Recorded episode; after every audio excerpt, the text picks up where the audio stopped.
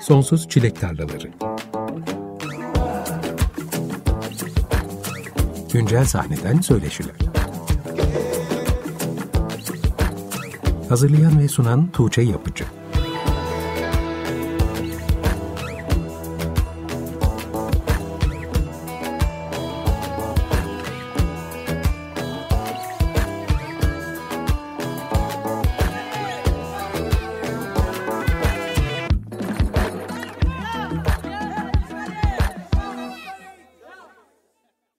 95.0 Açık Radyo'da Sonsuz Çilek Tarlaları programından herkese merhaba. Ben Tuğçe Yapıcı. Bu akşamki programın açılışını Palmiyelerin 21 Haziran'da yılın en uzun gününde yayınlanan İkimiz adlı yeni albümünden Gül Renkli Şafak adlı parçayla yaptık. Temmuz ayının ilk programındayız. Açıkçası yaz ayları benim hiç sevmediğim ve programa konuk bulmakta çok zorlandığım zamanlar. Aslında yaz mevsimini çok seviyorum ve bütün yıl yazı bekliyorum ama maalesef yazları çok az yeni albüm yayınlanıyor.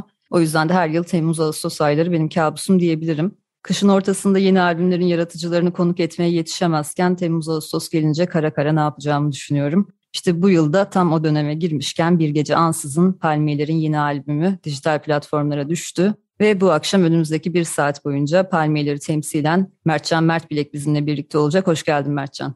Hoş bulduk. Nasılsın? İyiyim, teşekkürler. Her şey yolunda. Çok güzel gidiyor. Sen nasılsın? Ben de iyiyim teşekkür ederim. Yoğun bir zamandasınız. Albüm çıktı hemen ardından konserler. Doğru. Konserler ve aynı zamanda böyle güzel programlar. Üst üste hepsi.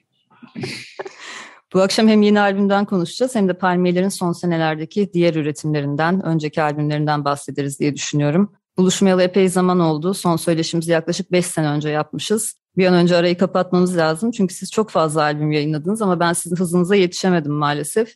2015'te yayınladığınız Palmiyeleri EP'sinde sayarsak ikimiz sizin 6. albümünüz diyebiliriz herhalde. Başka bir deyişle de 5. uzun çalar albümünüz.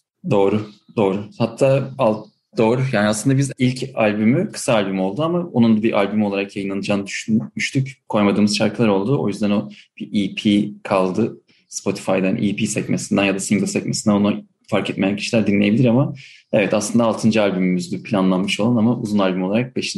sayılıyor.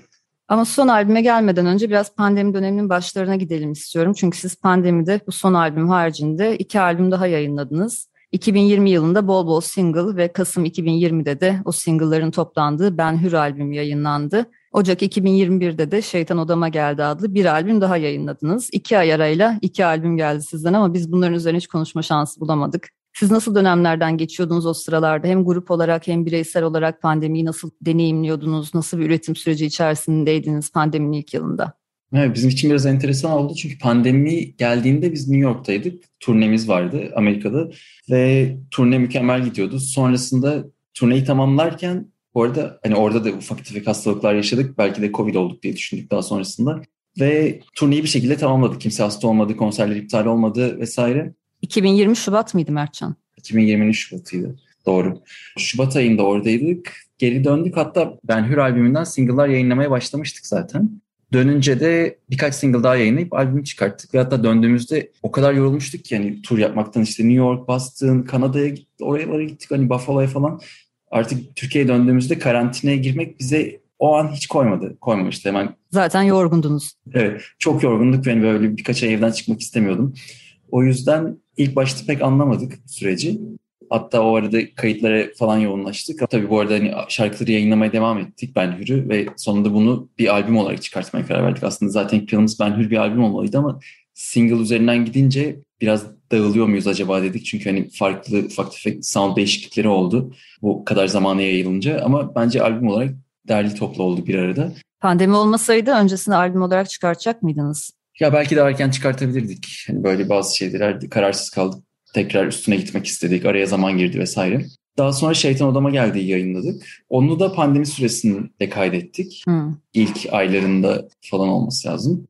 Güzeldi yani iyi bir deneyim oldu onu da yapmak. Çünkü öyle bir albüm de olsun istiyorduk. Daha sakin, her şeyin aşırı prodüksiyonlu olmadığı ve canımızın ne istiyorsa onu yapmak. Ya gerçi hep öyle yapıyoruz ama bilmiyorum işte Şeytan Odama geldi bence diğerlerinden bir tık daha farklı bir yerde duruyor hala. Sonrasında da işte günümüze ikimize geliyoruz. Böyle. Bu programda çoğu sanatçıyla pandeminin ilk dönemlerinde albüm yayınlamakta yaşadıkları tereddütleri konuştuk. Konserlerini veremeyecekleri için albüm yayınlama konusunda çekinceli davrananlar, yayınlamayı epey erteleyenler olmuş. Doğru, çok duydum onu. Kaldı ki pandeminin başında kaydedilmiş bazı albümlerin son aylarda sahnelerin açılmasıyla birlikte yayınlandığını da görüyorum.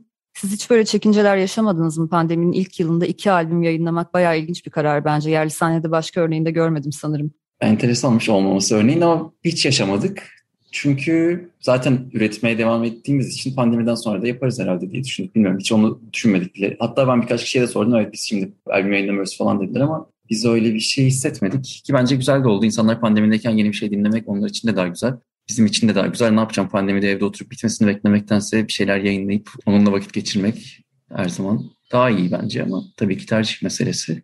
Siz belki de üretmekte sorun yaşamayan bir grup olduğunuz için de yani bu şarkılar güme gidecek gibi bir kaygı yaşamamış olabilirsiniz. Paylaşmaktaki cömertliğiniz buradan geliyor galiba. Olabilir. Bu arada hani şey şarkılar da var aslında orada hani konserde mesela Doğan Güneş bizi yakar var. Şimdiye kadar hiç konserde çalmadık.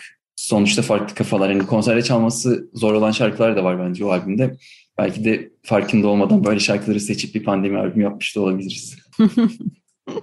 Bunları yaptık bir an önce paylaşalım. Evet. Pandemi bitene kadar zaten bir albüm daha çıkarmış oluruz diye düşündünüz herhalde. Evet. Hatta bazı şarkılar çok eski. Orada mesela sonuçta farklı kafalar neredeyse 2000'li yılların başından kalma bir şarkı. Yani 15 yıl olmuş büyük ihtimalle. Perde Aralı yine üniversite yıllarından bir şarkı. O da büyük ihtimalle 2007'den falan kalma bir şarkı. Onları da bu arada yayınlayıp insanlarla buluşturmak güzel oldu ki bazıları bayağı ilgi çekti gibi gözüküyor. Özellikle Perde Aralı için süper feedbackler alıyoruz. O yüzden hani biz ne yayınlasak insanlar bir şekilde sevdikleri için özellikle dinleyicilerimizden bahsediyorum. Bizim onlara bir şey sunmamız hem onlar açısından hem bizim açımızdan güzel oluyor. O yüzden o çekinceyi yaşamadık. Şeytan Odama geldi de galiba eski bir parça. Killing zamanlarından kalma. Doğru, doğru. O da eski. Hatta onun böyle yıllar öncesinden kalma bir videosu olması lazım. YouTube'da bahçede böyle Killing olarak çaldığımız. Killing eski punk rock grubumuz. Tabii bu şarkıların hiçbirisini biz o zaman kaydetmedik. Hepsinin ya canlı bir kaydı oluyor ya da işte birileri bir yerden duymuş, kayıt altına almış oluyor vesaire.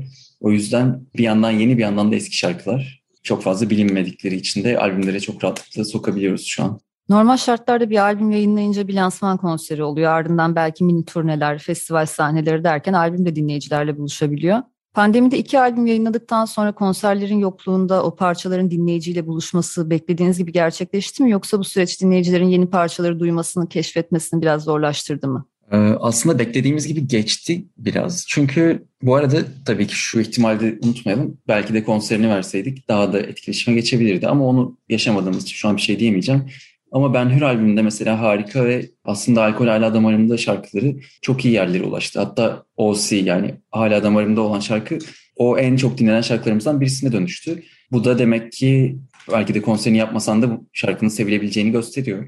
O yüzden onu yaşamadık. Mesela Yakalım Alışveriş Merkezleri de bayağı iyi bir yere gitti. Belki klibinden dolayıdır ya da şarkının sıra dışı sözlerinden bilmiyorum ama bir şekilde sevildi işte. Aslında galiba bence daha sonraki albümden hani klibi güzel bir şarkı. Ben onun klibini çok seviyorum. Onu da kendimiz yaptık. Evet çok özel bir klip. Aslında belki biraz bahsedebilirsin ondan. Evet o klibe mesela bayağı vakit harcadık. Yine de çok kısa sürede bitirdik ama hani güzel bir şey olsun istedik. Hani her şeyde gidip konserini çalıp da ticari başarı elde etmek değil de biraz böyle güzel bir şey bırakabilmek de önemli. O yüzden hani aslında galiba sanatsal olarak bizi tatmin etti. Hem şarkının kaydı, o lo-fi'lı işte eski tınlaması ya da mükemmel temiz bir prodüksiyon değil belki ama biz zaten öyle olmasından hoşlanıyoruz. Aşırı temiz şeylerden hoşlanmıyoruz. Klibi de eski bir animasyon videosu gibi gözüküyor. Onu da kare kare boyadık. El yapımı hani çağımızda her şeyin dijital olduğu bir çağda el yapımı bir animasyon video. Kayıtlarda da bu arada hani analog dokunuşlarımız hep oluyor. O yüzden hani bizi tatmin etti. Şeyi aramadık hiç ya daha iyi olur muydu? Gerçekten bir kere bile düşünmedim.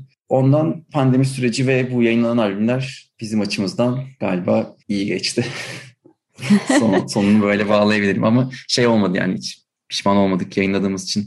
Özellikle mesela dur bakayım şimdi önüme de açtım listeyi. Masum Kedi onu da çok seviyorum. O da bence güzel yerlere ulaştı. Konserlerde özellikle. Belki single single yayınlanınca da insanların ayrıca dikkatini çekebiliyor. Öyle bir etkisi oldu galiba. Doğru. O da işe yarıyor her zaman. Bu arada aslında galiba klibindeki çizimlerin ilk önce dijital olduğunu düşünmüştüm. Ama hepsi el çizimiymiş ve yaklaşık kaç çizim var o klipte Mertcan? Net hatırlamıyorum ama galiba 500'e yakın vardı. Gerçekten mi? Çok fazla. Evet bayağı fazla. Ve iki haftada mı yaptınız bunları? İki haftada yaptık evet. Akrilik, sulu boya ve keçeli kalem. Biraz da böyle hani birkaç tane de kara kalem çizim var. Kara kalemler, füzenler galiba öyle şeyler de var. Aynen. Çok hızlı bir şekilde ürettik. Sonrasında bazı edit yaptık sadece. Hani kurguda ufak tefek böyle hani dijital görüntüleri üst üste bindirdik falan ama hiçbir efekt veya dijital bir dokunuş olmadı. Sadece kurgusunu dijital programda yaptık. Şimdi programın ilk bölümünde biraz arayı kapatalım istedim. İkimiz albümüne geçmeden önce Ben Hür ve Şeytan Odama Geldi albümlerinden bahsettik. Şimdi Ben Hür'den galiba yayınlanan ilk single'dı. Harikayı seçtik, onu dinleyeceğiz. Doğru. Hemen ardından da tekrar ikimiz albümüne dönüyoruz ve oradan Şiken Schön'ü dinleyeceğiz. Bu parçanın niye Almanca bir isim var? Ee, şarkıyı Almanya'da Erasmus'a gittiğim zaman yazmıştım. Orada uzun bir süre kaldım ve oradaki barın ismiydi bu. Mainz'da bir bardı. Orada gerçekleşmesi planlanan bir randevu ile ilgili ama gerçekleşmeyince sadece şarkı ismi olarak kaldı.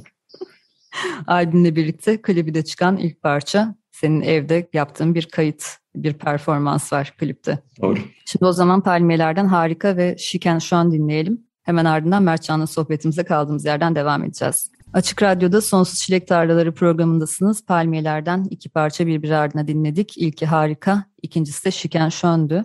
21 Haziran'da yayınlanan İkimiz adlı Palmiyeler albümünde yer alıyordu Şiken Şön. Bu akşam Palmiyelerden Mertcan konuğum. Artık programın bu bölümünde İkimiz albümünden konuşmaya başlayalım istiyorum. Şu anda aslında albüm çıkalı yaklaşık iki hafta oldu. Ama burada bir şart düşmek istiyorum. Biz bu programı kaydederken albüm çıkalı henüz üç gün olmuştu. Çünkü ben çıktığı gece albümü birkaç defa baştan sona dinledim ve ertesi günde hemen Mertcan'a yazdım. Çok hızlı bir buluşma oldu. Benim albümü tam anlamıyla sindirecek vaktim olmadı. Onu itiraf ederek başlayayım. Muhtemelen dinledikçe zaman içerisinde aklımda farklı sorular da oluşacaktır diye düşünüyorum. Ama şu an üç günlük bir dinlemeyle karşındayım. Artık altıncı albüm olduğu için şunu sorarak başlamak istiyorum. Palmiyeler diskografisinde nerede duruyor bu albüm ve sizin için ne ifade ediyor? Bu albüm tam ortada bir yerde duruyor. Daha planladığımız albümler var. O yüzden olması gerektiği şekilde ortalarda bir yerde bir albüm. Aşırı iddialı başlamadık bu albüme başlarken hani zaten pek öyle şeyleri düşünmüyoruz. Bir tek hani Ben Hür'de harika ve aslında Alkol Hala Damarım da eski Killing şarkıları ve çok sevildiği için orada biraz hani bunu iyi ve o şarkıları insanlar bildikleri haliyle yansıtabilmek için uğraşmıştık ama burada tamamen özgürdük. Turne sonrası kafamızda hani böyle süper açılmış bir şekilde Amerika'daki Batı yakası turnesinden döner dönmez buna girdik. Ve davul kayıtları işte provalar vesaire derken çok hızlı bir şekilde şarkıları son haline getirdik.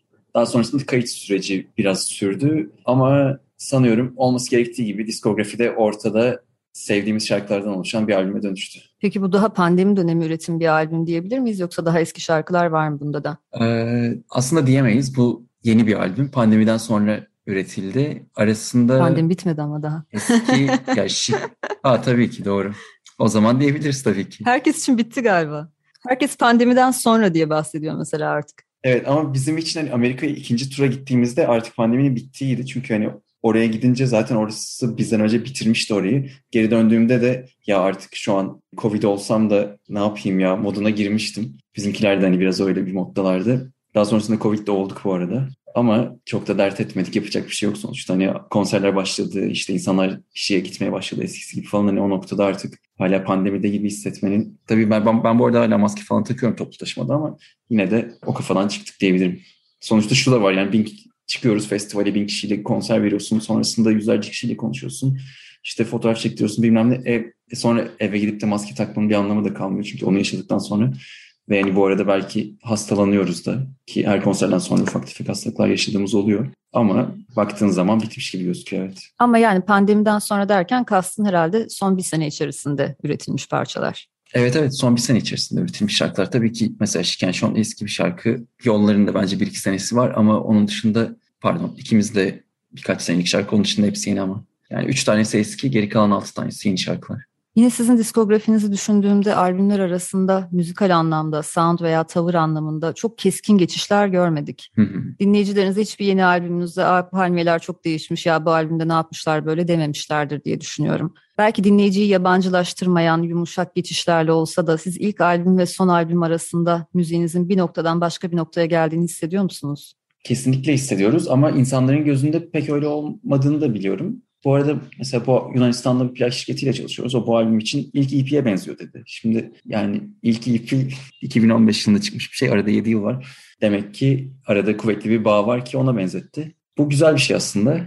Dinleyicileri hani çok korkutmadan gidiyoruz. Hani bu arada zaten iki gitar, bir bas gitar ve davulla yapılan bir müzik büyük değişiklikler beklemiyoruz ama bazen şey denemek istiyoruz hani belki bir synth davuluyla daha oraya yoğurabileceğimiz şarkılar da olabilir ama sonuçta grubun enerjisini de seviyoruz. Her şeyin böyle analog ve hatalı olma ihtimalinde işte prova edilmesi, işte kayıtların hani kusursuz olmaması, ufak tefek arkada çok dikkat dinleyenler abuk sabuk sesler duyabilir falan. Bilmiyorum. Yani biz böyleyiz işte. O yüzden bilinçli çok bilinçli şeyler değil biraz böyle karakter meselesi sanıyorum. Bu, bu yani elimizdeki malzeme bu, bu, oluyor. Peki sizin yapmak istediğiniz şey, aklınızdaki üretmek istediğiniz müzik fikri değişimi uğradı mı? Yani ilk zamanlar şunun peşindeydik ama son albümde şu fikirle yola çıktık diyebileceğiniz bir farktan bahsedebilir miyiz? Sanırım ondan da çok bahsedemiyoruz. Yani his, bazı hislerin üzerine gidiyoruz ama janra olarak hep aynı yerdeyiz. Yani birkaç şeyi aynı yerde eritiyoruz. İşte psychedelic rock evet var. Eskiden daha az vardı. Bence o şu an daha çok var. İşte garaj zaten hani ilk günden beri var o tavır olarak. E kayıtlardan dolayı bir lo-fi şeyine giriyoruz. E, pop müzik de var işin içinde. O yüzden hani tamamen bir garaj rock, psychedelic pop grubu. Ama değişiklik yapılabilir. Ya bazen iPad'de bir şarkı yapıyorum ve diyorum ki ya güzel oldu. Aşırı temiz ama güzel yani bu şekilde de yayınlayabiliriz. Ama henüz öyle bir karar vermedik. Ama neden olmasın? Belki ileride biraz daha hani abstrakt işler de olabilir, yapılabilir ama şu an sırada üretmeyi beklediğimiz şarkılar var. Sıraya girmiş şarkılar var. Onun için biz ürettikçe değişecektir. Ondan da hani sürekli böyle bir şeyler yayınlamaya çalışıyoruz. Benim de en saykadelik ve en tripi bulduğum bu ikimiz albümü oldu. Evet, burada mesela ikimiz isimli şarkı farklı şeyler denediğimiz bir şarkı diyebiliriz. Mesela hiç snare'e vurmayan bir davul var o şarkıda. Hiç trompete vurmuyor. Evet ilk defa yani bir şarkımızda trompet yok mesela. Yani enstrümantal şarkı, akustik şarkılarımız vardı ama bu sonuçta akustik bir şarkı değil. Onun dışında sonunda mesela iki dakikalık belki enstrümantal bir kısmı var bu şarkının. Yani farklı şeyler deniyoruz. Chicken şu an en kısa şarkılarımızdan birisi akustik bir şarkı. İki tane enstrümantal şarkı var. Daha önce hiç bu kadar çok enstrümantal şarkımız olmamıştı abimde. Aslına bakarsanız biraz farklı şeyler deniyoruz yani. Evet bu da bir değişim. Belki sadece enstrümantal bir albüm gelir mi bir gün Palmiyelerden? Neden olmasın? Sanki o yöne doğru bir kayma hissettim gibi ben bu albümdeki belki vokal kullanımlarında da vokalin biraz daha geri planda olduğu, biraz daha enstrüman gibi kullanıldığı bir şey hissettim. Hı hı, doğru. Vokale zaten yaklaşımımız biraz öyle yani. Bir kendimi de yani bir vokalist olarak görmediğim için onu biraz hep içine gömmeyi seviyorum. Kayıtlarda da hani ona uğraşıyoruz. Konserde de hatta miximiz genelde böyle oluyor. Vokal biraz enstrüman gibi doğru o şekilde duyuluyor olabilir. Peki üretim ve şarkı yazım süreçleriniz değişime uğradı mı Mertcan? Beş sene önce konuştuğumuzda şarkıların çoğunlukla senden çıktığını, grupla birlikte son haline getirdiğinizi söylemiştiniz. Onda hiçbir değişiklik olmadı. Bizimkiler hala bir şarkı yazıp da abi bak şu şarkıyı da yapalım mı demediler. Barış bu aralar yeni şeyler yazıyor ama henüz onları prova etmedik. O yüzden hala bunların hepsi benim şarkılarım ama grup olarak üzerine işte düşünüp aranjmanlarını yapıp düzenlemelerini her şeyin son haline getirip kaydettiğimiz işler oluyor. O konuda hala aynı noktadayız. İkimiz albümün kapak görselinin de çok beğenildiğini fark ettim. Portakal görseli neden? Teşekkürler. Ee, o da hani 21 Haziran'da çıkıyor ve güneşli bir albüm olsun istedik. Tabii ki hani doğrudan güneş koymak yerine portakal fikri aklıma geldi. Bu sefer portakalı koyup onu böyle bir güneş çağrışımıyla turuncu bir albüm kapağı yapalım dedik. Zaten sırada turuncudaydı. Hani her albümde aslında böyle bir renk konseptiyle gidelim demiştik. Bunda hani 7 yıl önce karar verdik. Artık hani buraya kadar gelmişken değiştirmiyoruz. O yüzden bu turuncudaydı sıra. Da turuncu bir albüm oldu. Bir önceki mordu ne kadar hani farklı renkler bulunsa da Şeytan Odama geldi mor. Ben Hür Yeşil'di. O da turuncu albümümüz. Bence turuncuya en çok yakışacak şey de portakal oldu. O da iyi renk geldi.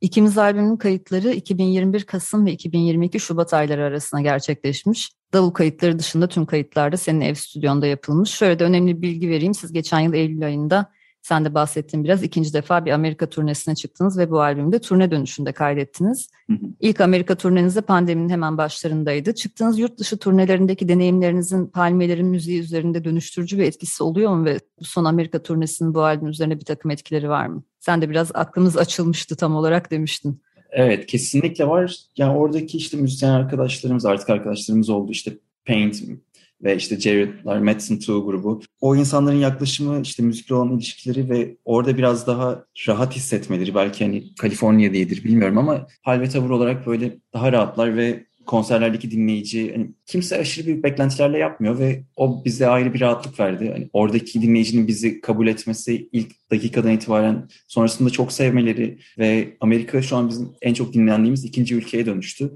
Öncesinde Almanya ve Avrupa ülkeleri geliyordu. Direkt Amerika turne gerçekten etkiledi ve ikinci sıraya çıktı. Ve insanların sanatçıya yaklaşımı işte konuşmakta ya da onların kendi müziklerini ifade etmeleri hani bir şeyleri o kadar abartmaya gerek yok. Zaten biz böyle bakıyorduk ama diğer insanların da böyle olduğunu görünce ki sonuçta Amerika yani seven sever, sevmeyen sevmez ama endüstriyi sonuçta yöneten ülkelerden bir tanesi. O yüzden bu işin orada da öyle yapıldığını ve insanların ne kadar rahat yaklaştığını görmek bizim için kafa açıcı bir deneyim oldu.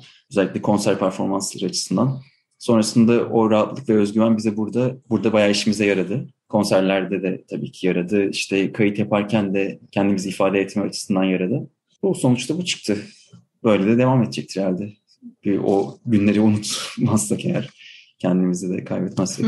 Peki bu gelişmeler sonucunda İngilizce sözlü parçalar yapmaya başlasak mı acaba gibi bir fikir hiç düşmüyor mu aklınıza? Türkçe sözlerdeki kararlılığınız beni biraz şaşırtıyor aslında. Hiç düşmedi ya. Onu bilemedim. Şimdi kendime İngilizce şarkı söyleyip de onu bilemedim. Çünkü yani hisle ilgili bir şey. Hissettiğimiz şeylerden bahsediyoruz. E yani İngilizce düşündüğüm noktada belki İngilizce yazarım ama şimdi bu kadar sıradan olayları da çünkü hani bakarsınız sıradan aşk hikayeleri falan var şarkılarda. Hani onları da İngilizce anlatmaya çalışmak bilmiyorum benim yapabileceğim bir şey değil. Yapan yapar ama. Oradaki insanlar sonuçta Türkçe olması umurlarında değil ki. Yani dinliyor adam işte müziği seviyor, tavrı seviyor. Zaten kafayı direkt alıyor. Hani sana baktığı zaman hal ve tavrından ya da işte o müziği yaşayışından. Orası için düşünmedik. Ha belki bir iki enstrümantal şarkı işe yarayabilir ama oraya yönelik bir albüm yapmak gibi planımız da yok.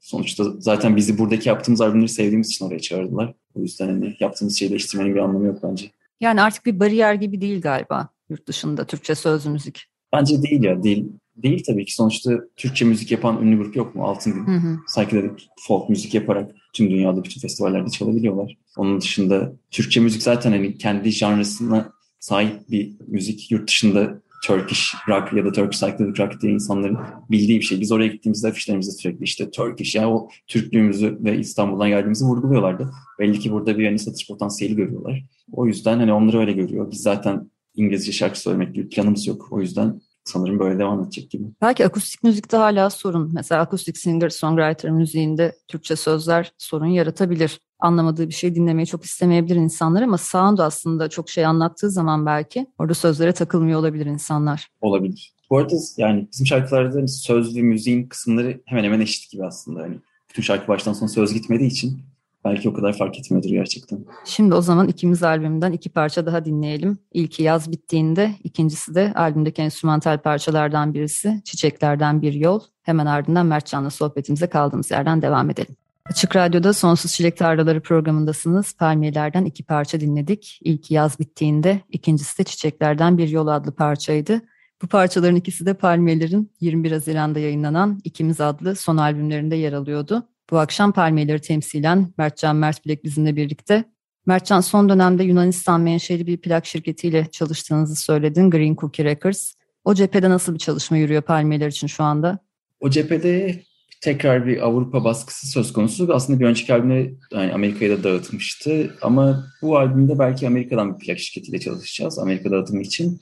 Öyle de bir sürpriz gelişme var. Bunu da yakında duyurabiliriz. Şu an henüz kesinleşmedi ama görüşmeleri yapıyoruz. Yine yani Avrupa kısmına büyük ihtimalle Green Cook halleder. Amerika kısmına bu potansiyel haber içeren plak şirketi halledecek gibi gözüküyor. Durum böyle. Belki Türkiye için de kendimiz ayrı bir basım yapabiliriz. Çünkü yurt dışından Türkiye dağıtım nedense zor oluyor. Yani kolay olması gerekirken Türkiye'ye daha az geliyor yani plaklar. Onu da bakacağız. Burasını nasıl kolay halledebiliriz diye. Yani işler büyüdükçe aslında her bölge için farklı plak şirketleriyle çalışmak mantıklı oluyor herhalde. Galiba öyle olacak gibi. Çünkü buraya girişte de hani sonuçta gümrük vergisi ıvır zıvır falan giriyor işin içine. Belki hani burada bastırmak daha mantıklı olabilir bir noktada. Avrupa'da Yunanistan dışında hangi ülkelere dağıtımını yapıyorlar? Almanya, İtalya'ya, İngiltere'ye yapıyor. Bildiğim Fransa'ya yapıyor. Onun dışında diğer ülkelerden çok haberim yok ama gönderiyordur çünkü hani geniş bir ağı var. Green Cookie'nin. Tabii bir de internet sitesi üzerinden satış yapıyor. Yani şu aslında tüm dünyaya satış yapıyor ama dükkan olarak gönderdiğim özellikle Almanya, İngiltere ve Fransa'ya gönderdiğini biliyorum. Bayağı geniş bir dağıtım yapılıyor aslında. Tüm albümlerinizi plak olarak bastınız değil mi bugüne kadar? Evet hepsi basıldı. Türkiye'den de Lick Markşi diye bir plak şirketi galiba Bursa menşeili. Onlar Green Cookie vasıtasıyla Türkiye'ye getirip satıyor bu arada. Hani Lick Markşi'yi bulabilirsiniz internetten. Sipariş verilebiliyor oradan da. İkimiz albümün plağı ne zaman gelir peki? Sanıyorum 4-5 ayı bulur çünkü hani plaklar biraz böyle geç çıkıyor. Özellikle pandemiden beri böyle. Yani artık gönderip de bir ayda alamıyorsunuz. O yüzden sanıyorum bir süre bekleyeceğiz gibi. 4-5 ay yine iyi bir süre aslında. Bir seneyi de bulabiliyor artık. Evet bulabiliyor. Ya hatta bir şeytan neredeyse bir seneyi, bir buçuk seneyi buldu. Çok enteresan bir şekilde uzun sürdü. Ama çok normal aslında. Evet şu anda öyle. Plak fabrikalarındaki yoğunluk bütün dünyada çok konuşulan bir konu. Geçenlerde Jack White bir isyan etmişti. Özellikle büyük majör şirketler kendi plak fabrikalarını açsınlar artık. Meşgul etmesinler. Bağımsızlar basamıyor sizin yüzünüzden diye. Evet doğru söylüyor gerçekten. Ben de şaşırıyorum ya o kadar uzun sürmesine ama demek ki yetişemiyor yani.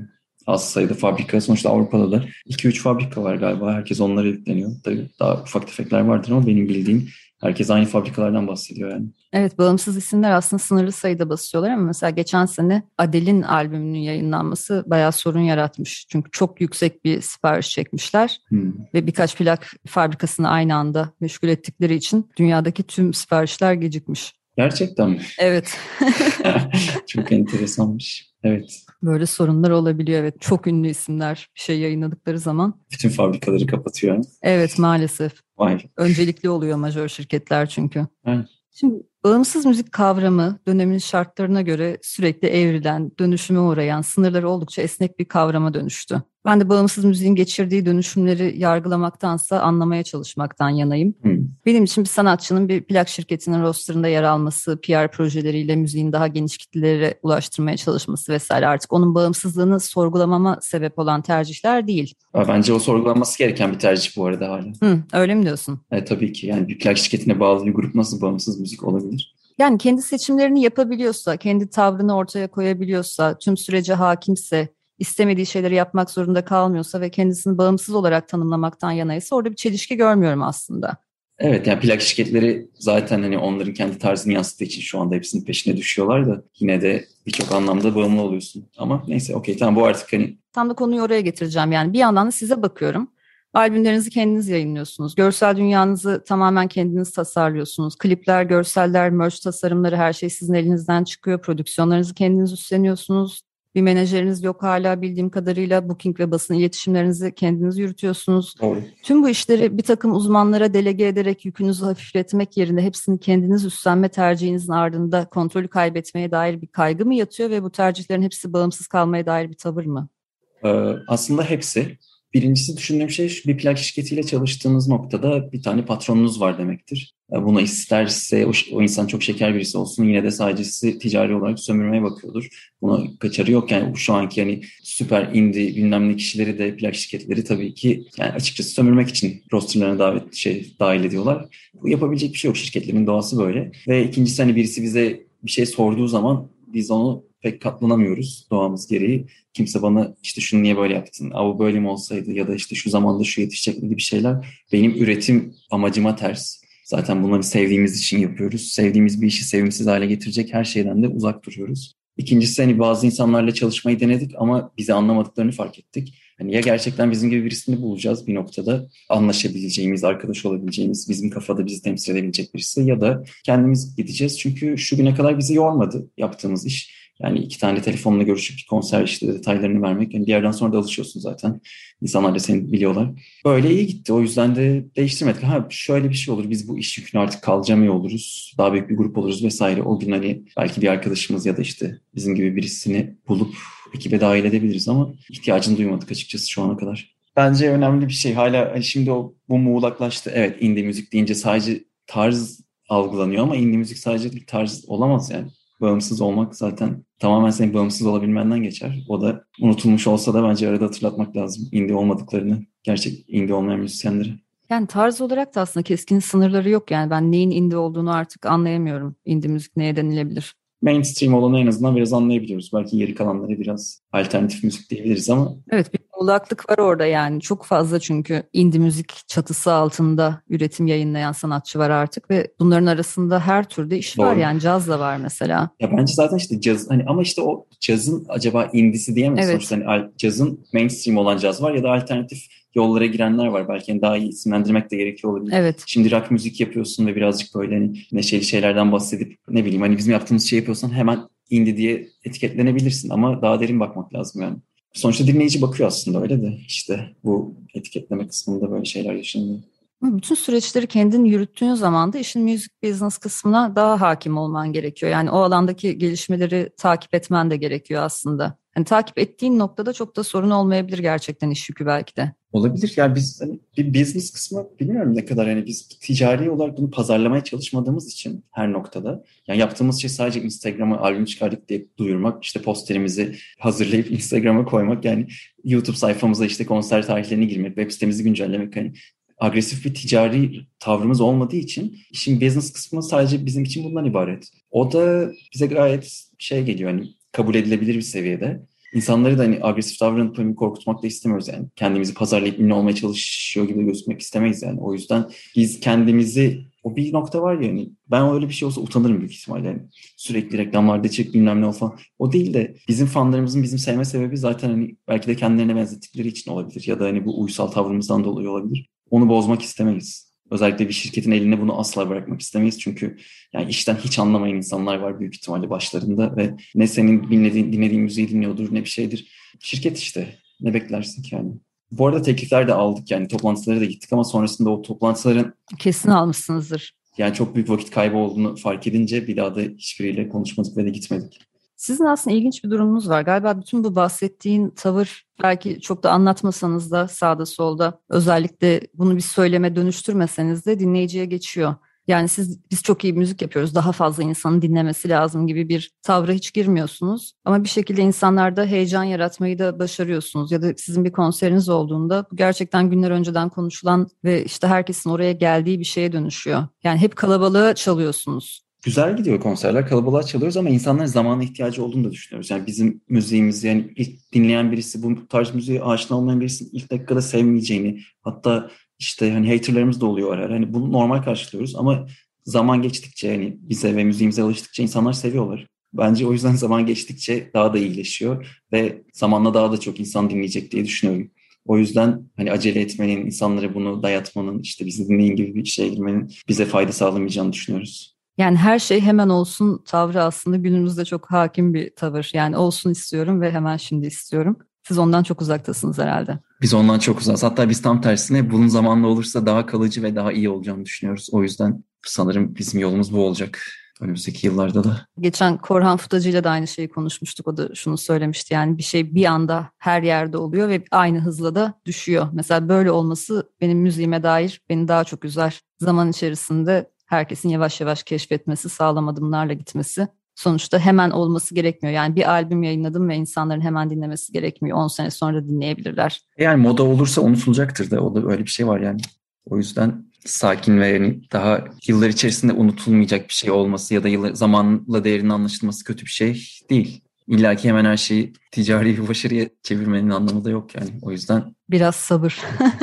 Tabii ki sabır ama işte demin konuştuğumuz konuya geliyor. Tabii ki bir plak şirketi size yatırım yapıyorsa o hemen bir ticari başarı elde etmenizi isteyecektir. Tabii ki o da zorlayacak yani birçok şeyi. Edemezseniz de bir sonraki albümün sözleşmesi olmayacaktır gibi. Evet yani o, bu sefer de düşünsene severek yaptığın bir şey yüzünden birisi sana negatif duygularla gelecek yani. Hiç hoş bir şey değil ama sonuçta dünya müzik müzik sektörü yüzyıldır böyle yani. Hatta günümüzde şanslıyız evet. bile biz bağımsız yayınlayabiliyoruz. Evet uzun vadede aslında sanatçının müziğiyle bağını da kopartan bir şeye dönüşüyor bahsettiğin süreçler. Evet ya belki birçok grup işte o yüzden hani dağılıyor ya da albüm yayınlamaktan vazgeçiyor böyle beklentiler yüzünden. Abi bizim hiç beklentimiz olmadığı için şu an neredeyse böyle abi inanamıyoruz şu an neler yapıyoruz falan modundayız. Ama bir beklentimiz olsaydı belki şu anda vazgeçip grubu da atabilirdik yani.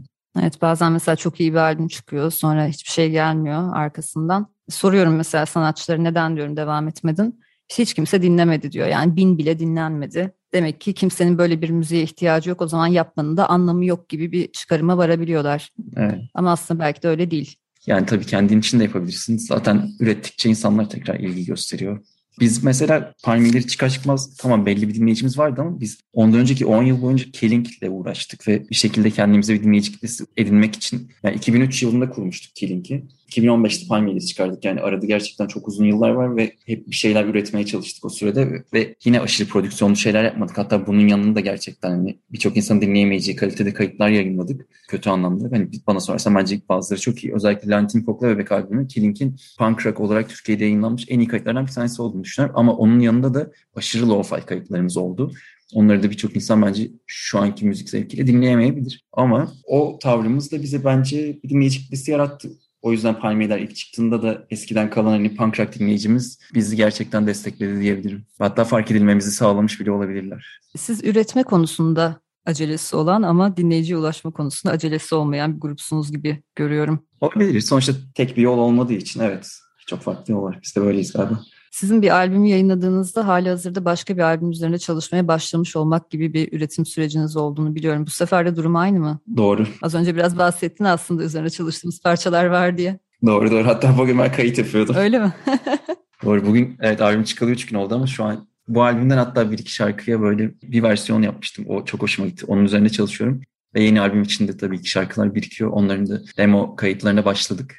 Güzel yani herhalde aslında ilk planımız Eylül-Ekim gibi bir şey yayınlamakta ama herhalde yetişmeyecek. Önümüzdeki sene başına ama bir albüm hazırlığı içerisindeyiz diyebilirim. Yeni bir albüm. Peki seni bulmuşken yakın zamanda konserleri de öğrenelim isterim. Şu an biz dinleyenler bu yaz sizi nerelerde izleyebilir? O zaman bizim için özel bir konserden bahsedeyim. 30 Temmuz günü ve gecesi Burgazada'da olacağız. Ve bu albümümüzün İstanbul'da verdiğimiz ilk konser olacak. Bu yüzden de hani albüm lansmanı partisi vesairesi gibi bir şey olacak. Yani işte yeni albüm partimiz 30 Temmuz'da Burgazada'da Cennet Bahçesi'nde gerçekleşecek. Etkinlikte bize Padme katılacak. Padme'yi çok seviyorum. Toprak grubu şu an tüm elemanları İstanbul'da olmadığı için akustik bir set çalacak. Bu arada onun için de ayrıca heyecanlıyım çünkü Toprak'ın akustik setleri gerçekten güzel oluyor. Ve yeni bir grup daha var Hav Hav. Onlar da garaj rock ve yani lo-fi sularında güzel üretimler yapmaya başladılar. Onları da konserin açılışı yapmaları için davet ettik. Böylelikle 3 gruplu ve albüm partisi yapacağımız bir etkinliğe dönüştü.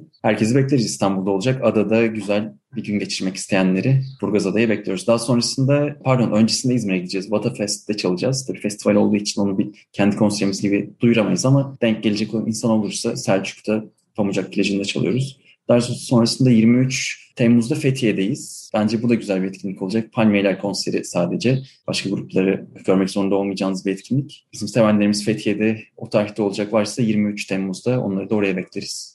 Daha sonrasında da açıklamalarımız olacak yeni konser haberleri için ama şu anda önemli olanlar sanırım bunlar. Peki yazın güneyde bahsettiğin yerlerde yaşayanlar ya da tatil için oralarda olacak olanlar bu konserleri kaçırmasın. İstanbul için de zaten şahane bir yaz ortası lansmanı açık havada. Doğru. Güney için ayrıca yeni haberlerimiz olacak ama hepsini bugün duyurmayayım. Çünkü onlar daha duyurmadılar. Onları da bekleyelim. Önümüzdeki günlerde duyuralım. Palmiyeleri takipte kalın o zaman sosyal medyadan konser tarihleri için. Çok teşekkürler Mertcan. Açık Radyo'da seninle ve senin vesilenle palmiyelerle ilk defa buluşmuş olduk. En azından ben ilk defa buluştum. Belki daha önce başka programlara konuk olmuşsunuzdur ama bizim için ilkti. Çok teşekkürler. Ben teşekkür ederim. Ee, Açık Radyo'yu gerçekten yıllardır dinliyorum. İlk defa konuk oldum. O yüzden de benim için süper. Aa, gerçekten mi? Özel bir gün oldu. Evet çok teşekkür ederim davet ettiğin için. Ha, çok şanslıyım ilk defa benimle olduğu için. Bunu daha sık tekrarlayalım olur mu? Harika olur. Teşekkürler. Çok teşekkürler. Buradan grubun diğer üyelerine Tarık, Rana ve Barış'a da sevgilerimizi iletelim. Bu akşam birlikte olamadık ama belki bir sonraki programda, bir sonraki buluşmamızda ekipçe sizi bir arada görürüz. Bu haftalıkta Sonsuz Çilek Tarlalarının sonuna geldik. Bu akşam Palmiyeler'den Mertcan Mertbilek'le birlikteydik. 21 Haziran'da yayınlanan İkimiz adlı son albümlerini konuştuk. Sizlere son olarak albümden, albümle aynı isim taşıyan parçayla veda ediyoruz. Gelecek pazartesi saat 20'de görüşünceye kadar hoşçakalın.